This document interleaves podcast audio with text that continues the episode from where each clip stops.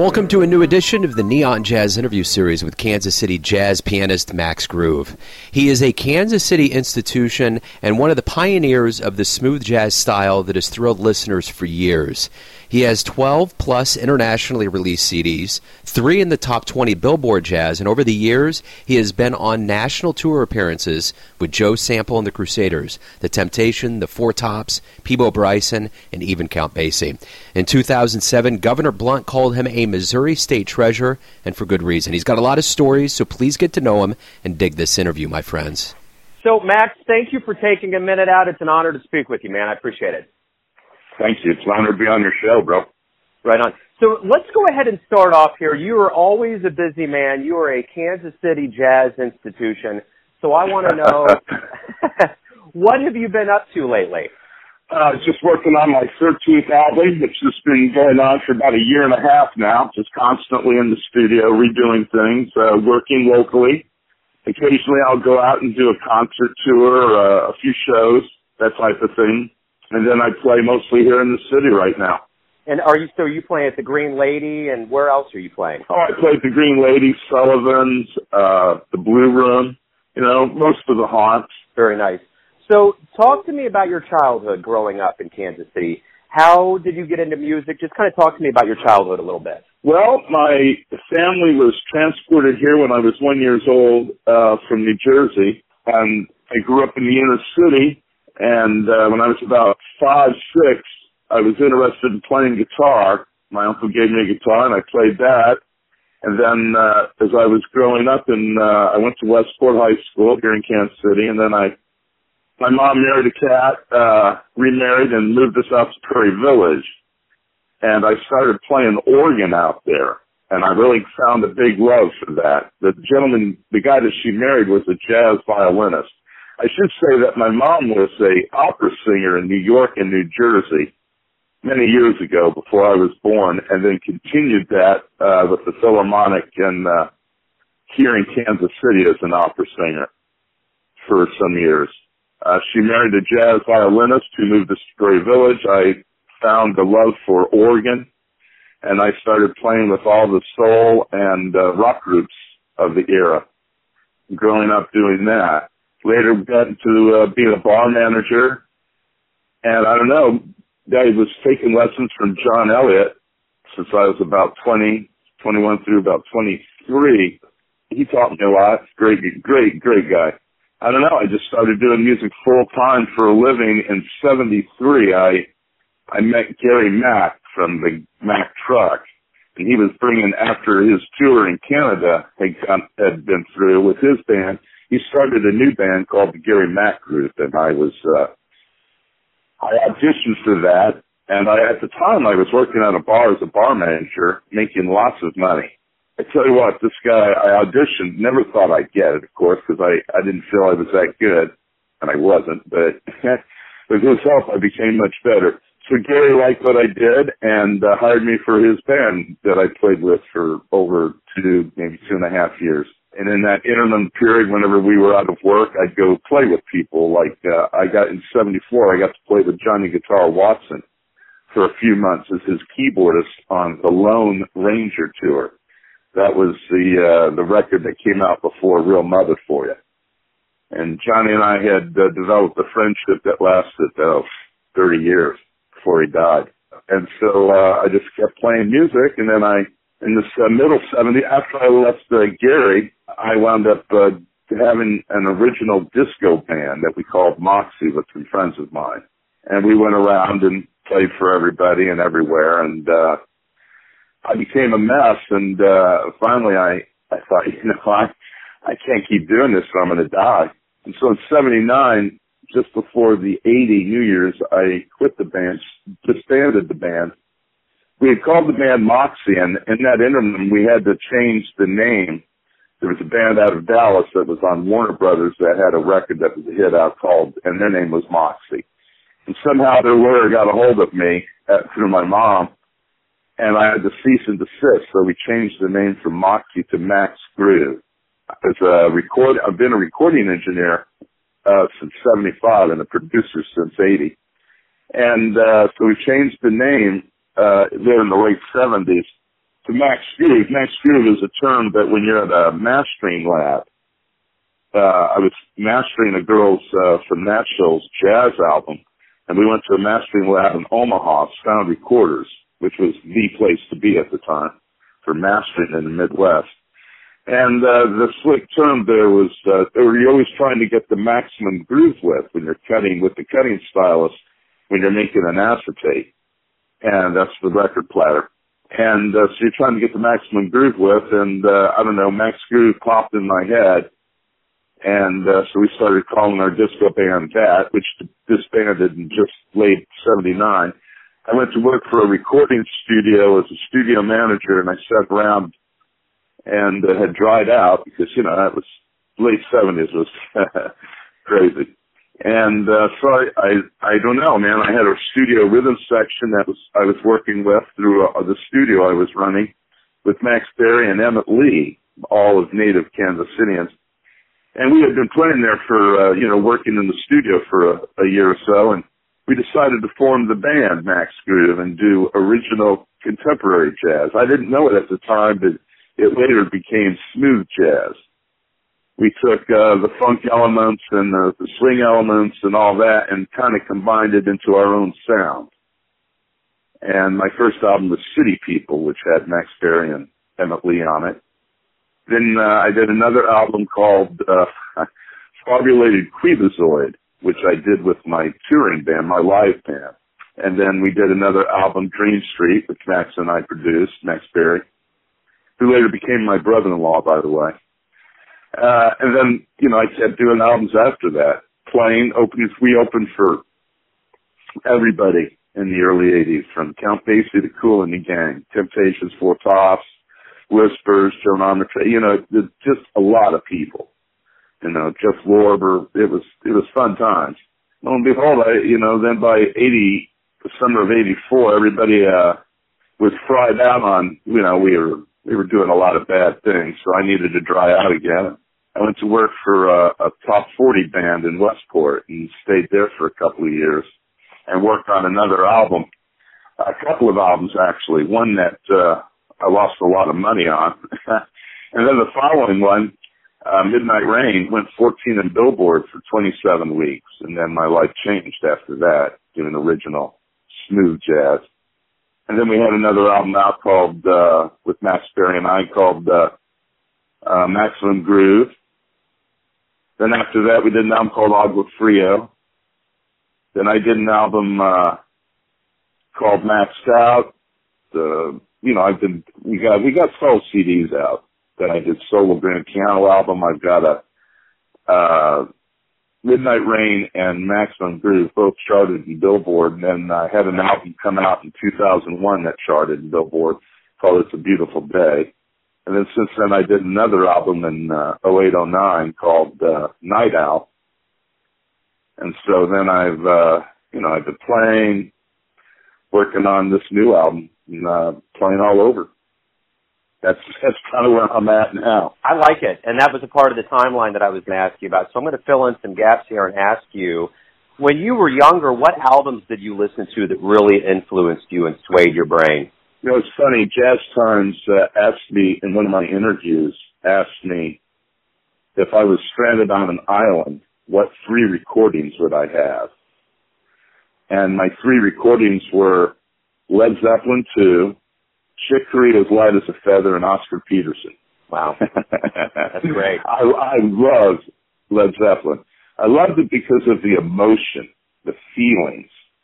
You know, they, they really developed quite a, quite an atmosphere for the listener and I really enjoyed that. And then being a recording engineer all those years, I really, uh, I got into the recording aspect of it and found my, my love for frequencies and mixing I record now at a, a studio. I've been recording that since '87. A buddy of mine built this studio out behind his home that he inherited all this property and built a home for his mother and grandmother. And behind it, he built his own from the ground up and spent the real money and built uh, a recording studio with its own concrete slabs for every room, you know, silicone in between, the right kind of uh, gravel and drainage, sand. It was you know, double wall construction. It's it's a real facility. That's and now it's called LA Audio. Lynn Allred's had that, I guess, since the late uh, 2000s. I can't quite remember. Like 2008, I believe. And uh, he's got it working great, so I've been recording there. That's just a musician's room. And I being a recording engineer and producer, you know, I go to LA a lot because for years I couldn't, I didn't feel comfortable uh, mixing down my records in Kansas City because they didn't have all the right kind of high-end, expensive gear that I wanted. And I hooked up with a cat in LA and, uh, I got schooled and then I eventually just would go out to LA and buy the studio, lease it for a couple of three weeks, kick everybody out and do it myself. You know, with my friend as well. He'd help. So I've been recording and doing this for years. You know, and, and so I'm working on the new album now out at Lynn Allred's place, uh, LA Audio, which is out, uh, off of Woodland Road and, uh, 435. Absolutely. That has to be comforting to not only be able to perform all of the music that you have, but to also be an engineer. Does that give you, are you so connected to it that you that maybe you don't recognize that from a macro standpoint, or is that something that you've always wanted is your own sound? Oh, I've always wanted my own sound. Uh, I bought an instrument, uh, I guess it would have been in 74, a thing called the Orchestron. It was like a mellotron, but the mellotron you could only hold the note down. The mellotron was a thing that replicated, uh, strings, vocal choirs, uh, flutes, all sorts of, you know, had a half a dozen different instruments that you could play on a on a on a mellotron. It was the thing the Moody Blues used a lot of. They invented uh, an instrument called the orchestron by Vako. I think Oberheim, that guy, invented it.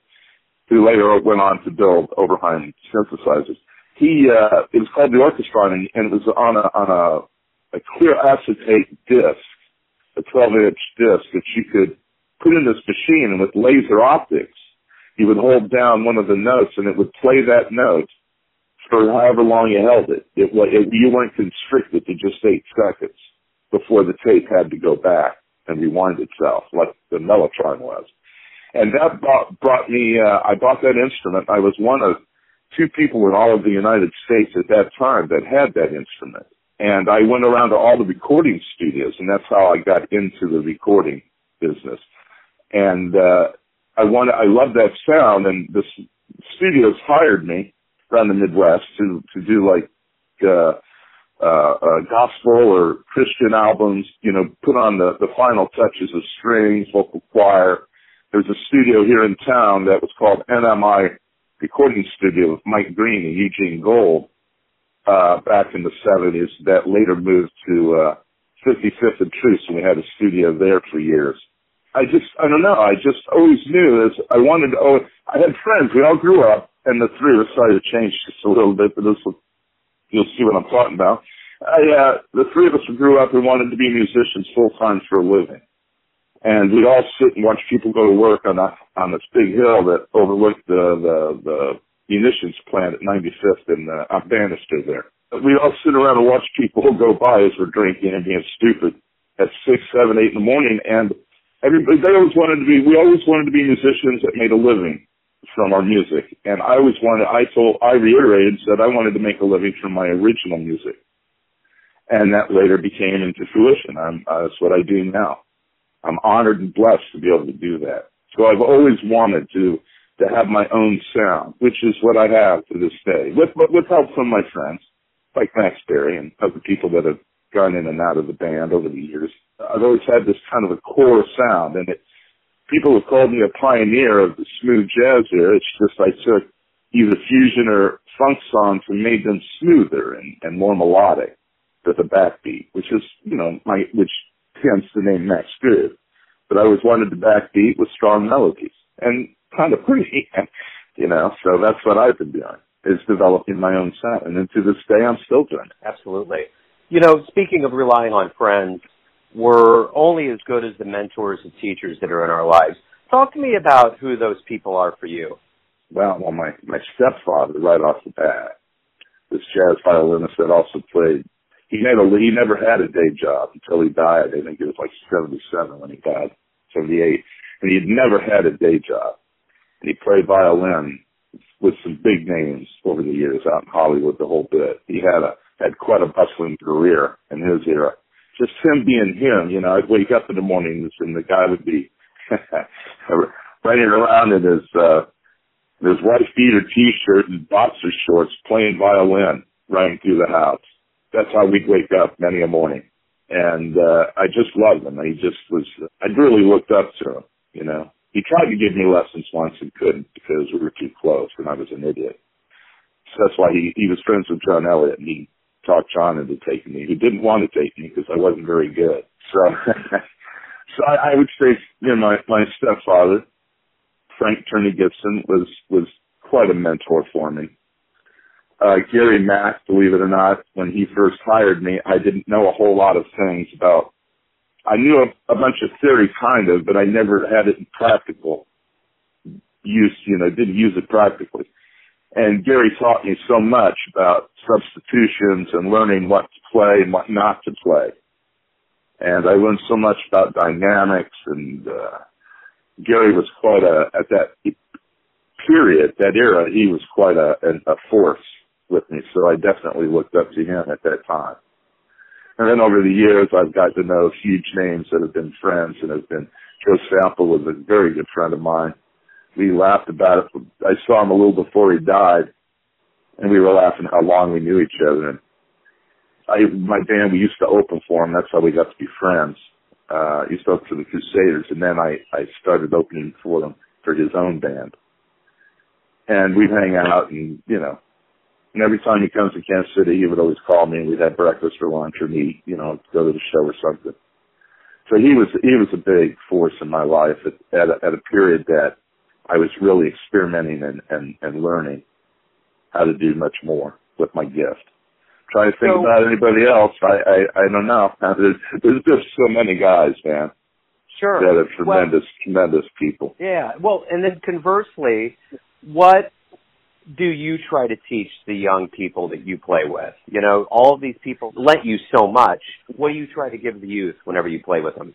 Have faith, follow your dream, that's what you want to do. Follow your dream and don't give up. I mean, that's the bottom line.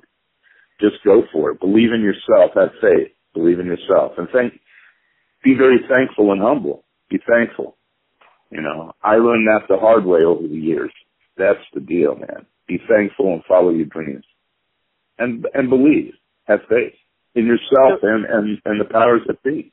So as you mentioned from an early age, you've been around a lot of veterans, a lot of people. You've been the young one in the room and you played with people like, as you said, with Count Basie and, you know, knowing Joe Sample and all these people. What did these legends and veterans that you were around give you? Not even overtly, but by osmosis. What did you learn from those people that have been around for a long time? You know, I think the bigger the name, the kinder they were. I did tours with people that were really uh, assholes to me, uh, jealous or whatever their whatever their problems was. Anywhere from like Jeff Lorber to Joan Armatrading to Roy Ayers was a real weenie. Uh, who later, like 30 years later, apologized. Uh, I met him on a stage and gave him a hard time about it. We talked for a couple hours. It was, it was very enlightening. He's a great guy, but back then he wasn't. He was dealing drugs and doing drugs and, and drinking a lot. And just was an asshole. And Jeff Lorber didn't never liked this opening for him. I, you know, he didn't like the fact that we would get encores. And I'm real notorious for if I get an encore, I just make something up. I don't do a song that the band knows. But I'm playing with cats that are, have so much intuition that and great ears that they followed whatever I did, and we'd all make something of something out of nothing. And I remember Jeff didn't like that. And I remember he one time he tried to do a jam on stage and his band wouldn't his band wouldn't do it. They didn't know what to do because he's such a tyrant with his band. You usually? He almost actually after one of my gigs, one of my first gigs we did with him, he almost got into a fight at the top of the steps going up to the dressing room, and he wouldn't let me through. And it was uh, he was just being a real weenie. And I tell you what, Kenny G, who was playing with him at the time, saw up the confrontation and called Jeff an asshole and pulled me by the arm and we went up to the third floor dressing room and smoked away our chairs. but Yeah, man, he was he was uh Kenny G was Kenny was just a nice guy, man, just a nice down to earth person. And Jeff had a lot of ego and a lot of problems going on. And again, I talked with Jeff years later about that. And we almost got into a confrontation again. he's he's an aggressive kind of guy, but he's he's a talented man. They're all such gifted players, man. But the biggest the biggest thing I ever learned from being around anybody big is be thankful for where you're at and what you get to do. It's a blessing beyond belief. And I haven't had a day job for over 45 years now. Just making music full time for a living. Just surviving that long is, is, is such a gift. I, I, you know, I don't know how else to put it, man. It's just such an honor and a blessing to do well, something that you truly love and you, you have a gift from, in my opinion, from God and you just, you know, you nurture it, become it, and follow your dream and never give up. That's the key. Absolutely, and I think that leads to where you're at today. And Governor Blunt in 2007 called you a Missouri State treasure. yeah, I know. Well, it was. It, I didn't know it was happening. Uh, I played for the. I played the Capital Jazz Fest, and then they had a private party at some little at some hall. They had me come, my band come perform at, and we were performing and we took the first break and next thing I know this guy comes up with a proclamation and a a trophy and a uh, a proclamation letter from the governor and it totally took me by surprise and I was so honored. There's a lot of other great people from the city that have gotten that honor. I know my friend uh, Everett DeVan, I think he's one of them. I think there's like 10 people that have gotten that uh that honor so far that I know of that was just tremendous, man. You know, to have somebody recognize the gift that you've been given. Wow. You know, and appreciate what you've done with it. That's that's such an honor and a blessing. I I know I say that a lot, but it's it's it's a reality. You know. You know, I, I think you've answered this already, but I just want to ask you outright. Up to this point, you've been around a long, long time. You've seen a lot of a lot of things, a lot of ups and downs, and just a lot of a lot of music. How do you feel about your career and what's happened up to this point as we talk? Well, you know, it's like everything. You're only as good as in, in our business. You're only as as a recording artist. You're only as good as your last record. So you know, you you just keep striving to keep doing records. You know, making music. Uh, as far you know, I'm 67 years old. It would have been nice. You know, I've had I've had quite a quite a career. We we had albums that charted, so we made some good money at times, held on to it, didn't blow it, you know, but that was yesterday and yesterday's gone. So you're, as, as an older man, I'm still out struggling to survive. Yeah. Every day I, I, you know, I'm hustling, trying to get gigs. You know, I've got, I found some new rooms that I'm going to be coming up playing at later in the month. Broadway Bistro, that type stuff. You know, it's just, uh, it's a non-ending struggle that I, I guess struggle is the wrong word. It's uh, adventure. You know, you're always out doing something, making something happen for yourself, and uh, you always meet such wonderful new people. People that, you know, in my case, a lot of them will remember me. It's always an honor when somebody will remember, like in Tulsa or, or Oklahoma or Dallas, Houston, wherever, will remember Max Groove from the radio days and all the high times and will ask me to come do a show there in their town. You know, and we do pretty good at times. It's yeah. amazing that people will still remember and they'll ask for songs and the audience will ask for songs that uh, I haven't done in, you know, for like 20 some odd years. It always amazes me. But, you know, we all remember it kind of go through it. Every day, every day is a new adventure. You know, I don't have to go sit in an office and listen to somebody bitch and moan about their existence that's in the cubicle next to me. I don't have some boss berating me and, you know, keeping me under their thumb. So it's a real honor to be able to get out and hustle and go for it. You know, my father kept making a living at, at his craft until he died. He was still playing gigs. And that's what'll happen to me. I'll just keep making music until I fall over. So what do you like the best about Kansas City? Well, of all the places I've been in the world, I mean, it doesn't have an ocean, doesn't have mountains, does have some pretty lakes. but I think the people is is the real core here. It's kind of I have mixed emotions about that because other cities I go to, the the people there support their music a lot more than some of the Kansas City does. It's kind of it's weird, I will say. You know, I think Kansas City gets such great talent all the time that they've become immune to it in a way.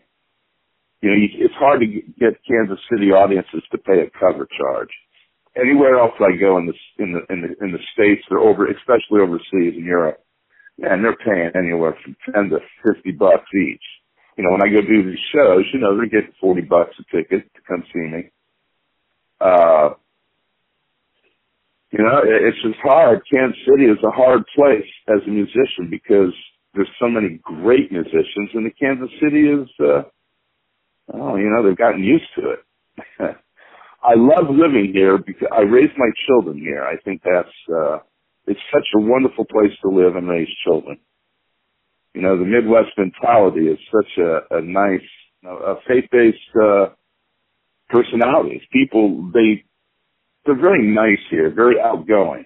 You go to Chicago or New York or San Francisco, LA, man, everybody's got a bad attitude that I see on on for the most part. Where there's you know naturally when I play the clubs or the, the halls, the people that work those places usually are just salt of the earth, wonderful people. But if you go and try and buy something from a from a drugstore or something, the people that are there, if you ask questions, you know, they, most of them are cautious of you and ignore you. In Kansas City, everybody is so outgoing and and lovely people here. You know, and I loved raising my two daughters here. That's such a lovely experience. And I have young children. They're 14 and 17. So let me ask you this. Since we live in this town that has so much history, jazz-wise, if you could get into a time machine and go back and see a show in the Kansas City days, where would you go? Who would you see? Wow. Well, from here in town, uh, you know, I'd like to see, uh, you know, definitely when Count Basie plays here. I'm not a huge Bird fan. Uh, my father wasn't. He he hung out with Bird for a minute. I don't think they got along very well. That's that's David Shan. I think he's such a, a great icon. Back in the day, uh, I I was in love with a piano player from the '60s, uh, Frank Smith. He was a great piano player here in town. He uh, he played with Miles whenever Miles would come through the Midwest, that type of thing. Richard Ross was another guy that played with Frank Smith. These were great guys. I'd like to see more of that. As a child growing up, my mom would go take me to see these guys. Big Bob Garrity. I lived in the inner city, and my mom took me to all the all the hood clubs, and uh, for the Saturday jams, and she'd take me out at night. She liked to go out. She was a, kind of a party girl. You know, she was raising three children by herself. Got stranded here in Kansas City. Poor girl and we lived in on the poverty level, but she would occasionally go out and take me out. And as a child, I I got to go hear all these great guys. And in fact, that's my love of guitar came from when Don Wenzel put a I think it was an L5 on me on the on the stage of the club matinee over there on 31st Street. I think it was Charlotte. And uh as a little baby, as a child, and I I couldn't hold it, so he held it for me, and I strummed it. He showed me, the, and I tell you what, the minute I heard the the, the strings, the guitar, uh, my face just I was told that my face just lit up, and I had a love for music ever since then. At nine years old, I in the in the city they uh, they I got into orchestra, so I played viola for about ten years we took second in state when I went to Shawnee Mission East. I graduated, I went to Westport and graduated from Shawnee Mission East. That was a transition, dude. But uh, I, I, I was in the orchestra and I remember we took second in state for two years, uh, playing viola. And then I, I found the love of, uh, organ when I was about 16. And that, then I, that was it, you know, forget viola. so let me ask you this to get to the essence of who you are. Because um, I was going to ask about your future, but I think you've defined what your future is, what you want it to be. You want to play until the end. I want to keep recording and making music. That's it. Yeah. So let me ask you this. Everyone has a version of who you are. Your family, your friends, all of your fans. But who does Max Groove think he is? Who do you think you are? Blessed, honored, thankful. You know, I just, uh, I'm just a man that's been able to make music.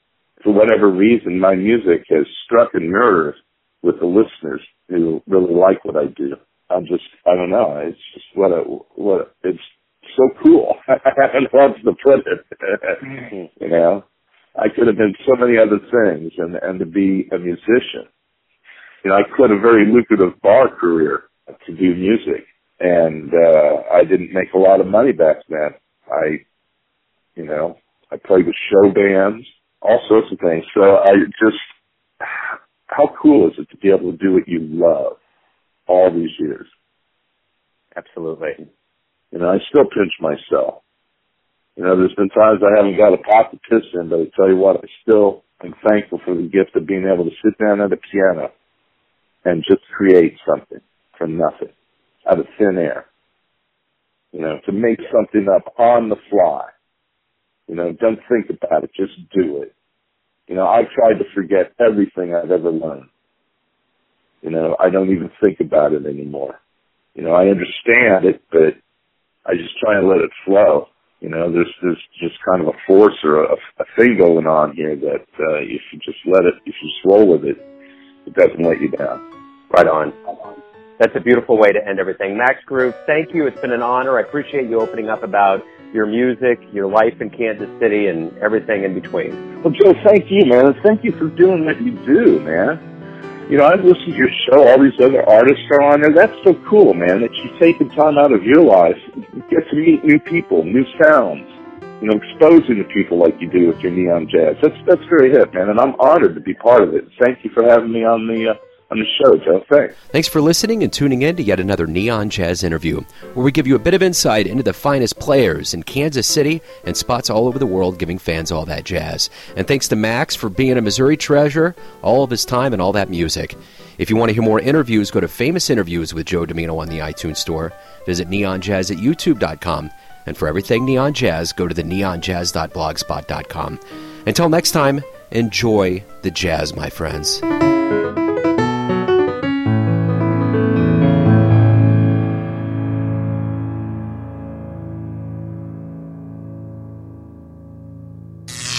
Neon Jazz.